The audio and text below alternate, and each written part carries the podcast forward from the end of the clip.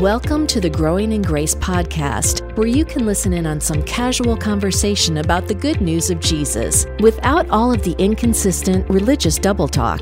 If you've ever struggled with feelings of hopelessness, guilt, and despair, or wondered if you're really right with God, it's time to discover the true freedom that comes with the gospel of unlimited and overflowing grace. Okay, here we are once again. I'm Joel Brzezinski with Mike Kapler, the Growing in Grace podcast. GrowingInGrace.org is the website that you'll find us on. And of course, you can find us with your favorite podcasting app. We're all over the place. Google Music, well, Google Podcasts actually is the place where you can find it.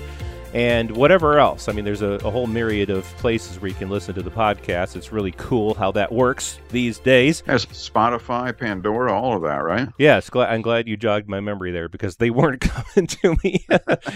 It just wasn't too many to count. There's too many to count. And we're on Amazon Music, too. They just started doing podcasts, so you can catch us on Amazon Music.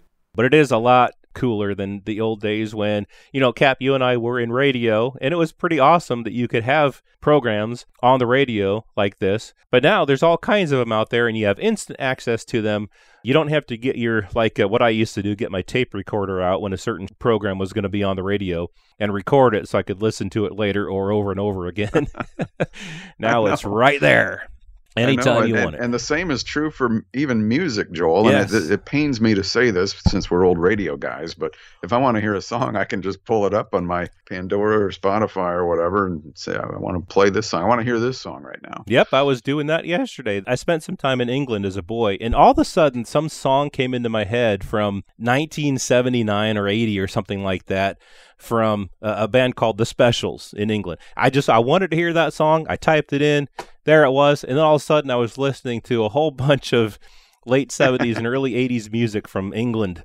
And it was cool. It was awesome. Wow. Yeah. Yeah, I loved it. Yeah, I mean, every once in a while you think, man, I haven't heard that song for a while. Maybe you even heard it on the radio. Why don't I ever hear that song anymore? How about Little Willie or Fox on the Run or, you know. Yes. A lot of good stuff. It's pretty cool.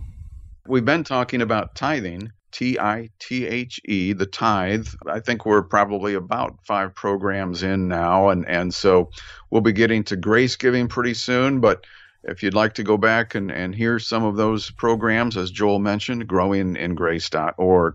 I think, Joel, there's always people who want to try and kind of twist things and try and convince people that giving 10% of their money is a requirement from God. And I've heard some fantastic stories of pastors out there who are convinced that if you don't tithe, meaning if you don't give 10% of your income to the church building, to the church corporation, specifically the one that the pastor is at that's talking to you, mm-hmm. If you don't do that, then you are under a curse. And there are some who will even go so far as to say, when you die, you're going to end up in hell because you didn't follow this rule and do this requirement. There's a lot of people out there who've gone through some real pain. In fact, I saw you post something recently on social media and somebody replied, and I've heard this one before too, where the pastor would say, I don't look at what people give. I don't pay any attention to that. I don't want to know about that. I don't monitor that. But then they get together with somebody for lunch and they'll say, I'm concerned that you haven't been, right, tithing or giving as much as what you should be. These are real life stories. And people go through all this spiritual and emotional trauma because of it. And it's really kind of a sad state of affairs. Yeah, it really does sadden me. It's one reason why this whole tithing topic is such a big thing in my heart. I really want to help people because there are people who are indifferent, have different understandings of tithing. Like you say, some people, it's a requirement, and if you don't do this, you're going to hell. Some of it, it's a requirement. If you don't do it, you still go to heaven, but God won't bless you here on earth. For other people, it's not as legalistic, but they still feel like they need to be doing it. One example, and even some grace teachers will teach this, that, well, tithing is a minimum. I mean, we should at least give a tithe. The law says to give a tithe, so grace enables us to give beyond the tithe. And you just have to listen to yourself when you say something like that. It's kind of crazy because, well, we have talked about how the actual law, the tithing laws, and they were plural, there were at least 3 tithes Two of them were at least yearly tithes, considered yearly. One of them was every third year. And so if tithing under the law was actually 23 1/3%. And so grace giving then, according to these people who say that we should give beyond what the law says, should be at least 23.3%, not 10%. But still, the notion is that it's just not true that just because the law says something doesn't mean that grace enables us to go beyond it. There's a myriad of laws that wouldn't apply to. It's just so silly to think about that way. Tithing is not a minimum. It really, tithing, whether it's Abraham's tithe, whether it's the lawful tithe, whether it's Jacob's vow to tithe, which I'll get to in here in a little while, that's not a minimum. It's not a principle. You have to want it to be a principle. I've said this before in this series. You have to want it to be true in order to make the, and then you have to go look at these scriptures and make them fit what you already believe. It's not like the Bible itself anywhere says that God's godly number for giving is 10%. It's God's principle for giving. You will find all kinds of examples throughout the Bible of people giving, and some of them were these 10% things. Other ones had nothing to do with it. They were offerings, they were this or that, nothing to do with a certain percentage. So when giving becomes about a percentage, especially this 10% thing, you're twisting and manipulating the scriptures to make them mean what you want them to mean, rather than teaching what these scriptures actually say, which is not anything close to giving 10% of your income to a church. Yeah, isn't that something? So you got all these different things going on out there about money, and the tithe was never really about that. And so what we've got here, though, is just a combination of covenants taking place, mixing grace and law. And again, that whole reason for the tithe was to take care of the priesthood, the people who were a part of the tribe that contained the priesthood. That's what this was all about. And we've talked about that quite a bit over recent weeks. And we talked about Abraham a couple of different times because some will try to use him as an argument for tithing. So we kind of covered that. So tell me about this Jacob character, because people almost act like Jacob went to church every week and tithed his 10% of his income, Joel. Right. Well, Jacob would have been Abraham's grandson. And so in Genesis 28, we've got the Jacob's ladder scenario. We won't get into that, but you can read that in Jacob 28, in Genesis 28.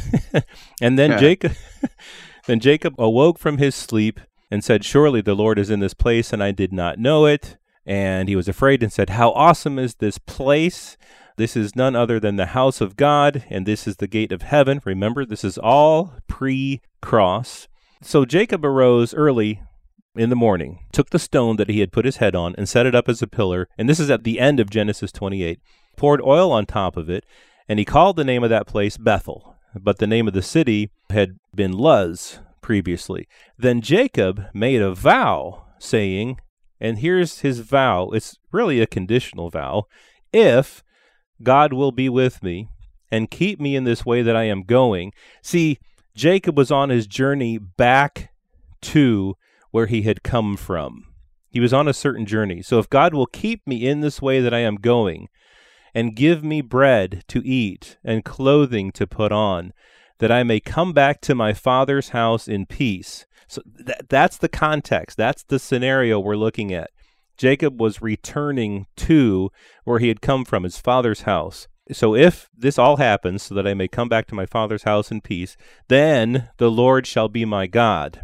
And this stone which I have set as a pillar shall be God's house, and of all that you give me, I will surely give a tenth to you. And so, yeah, people will zero in on that last little part of that sentence. And of all that you give me, I will surely give a tenth to you. But Jacob was being very conditional here. God had to fulfill all these things for him.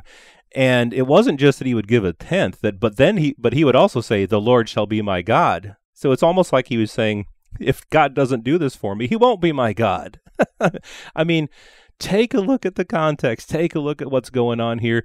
This isn't some principle that Jacob came up with, or that some people have taught that he learned the principle of tithing from Abraham, his grandfather. And we, of course, I think we've sufficiently made a case that Abraham's tithe of the spoils of war was no principle. He wasn't giving out of faith. He wasn't giving because of some tithing principle that he had learned from God. It was a one-time thing of the spoils of war.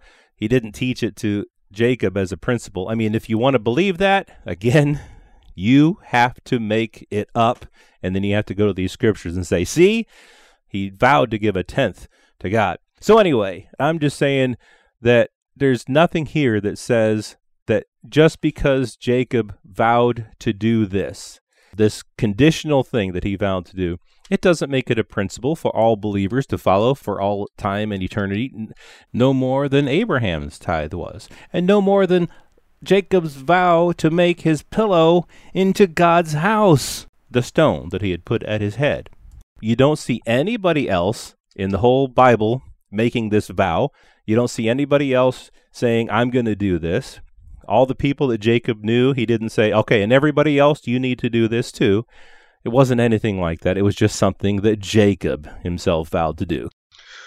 Again, the context is everything here. You know, if you have the idea that the Bible is just all one book instead of a whole bunch of different books that were written at different times by multiple people, if you just think it's all one book and that it's all meant for you somehow, either plainly or cryptically or whatever, then you're going to walk in some sort of covenant confusion. I mean, the big picture from this book we call the Bible is that there was an old covenant that was set up with the Israelites. It was a weak covenant. It was a covenant that they could not keep. They could not do what it required, and they needed somebody else to fulfill what was required.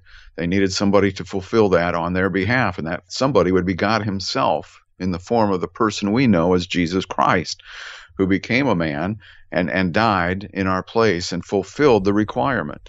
And so I've heard people say, Joel, that, you know, well, Jesus has become our tithe. You know, I know where some people are going with that on the grace side of things, but really, Jesus paid it all. I mean, he's our 100%, and there's nowhere else to go. He's the only way. And when it comes to giving, we'll talk more about it here in the weeks to come. When it comes to giving, as Joel said earlier, there are people out there who will say, you pay your tithe, that's the minimum. It's like a monthly or a weekly bill that you would get from the electric company. And I've even heard people say, and I know they mean well, but they say, when it comes down to your monthly bills, you pay your tithe first. That's the first fruits. That's what you give. People are being manipulated, and the scriptures are being twisted, in some cases, to the advantage of the people who are telling you this sort of thing. It's just way out there. It's just way out of whack. It doesn't mesh with the new covenant of Jesus Christ and the blood that was shed that completed what was needed. It's just a different thing. Now we have been given new hearts. We're new creations in Christ. Because God is a giving God, we have inherited that very nature. And so giving, we're all for it. It just shouldn't be treated in a legalistic way like the tithe that was taking place with the Israelites. Right, exactly. So we've talked about tithing. If we can think of anything else that has to do with tithing, we'll get into that next week. Otherwise, we'll move on to what it actually means to give under grace. Coming up on Growing in Grace.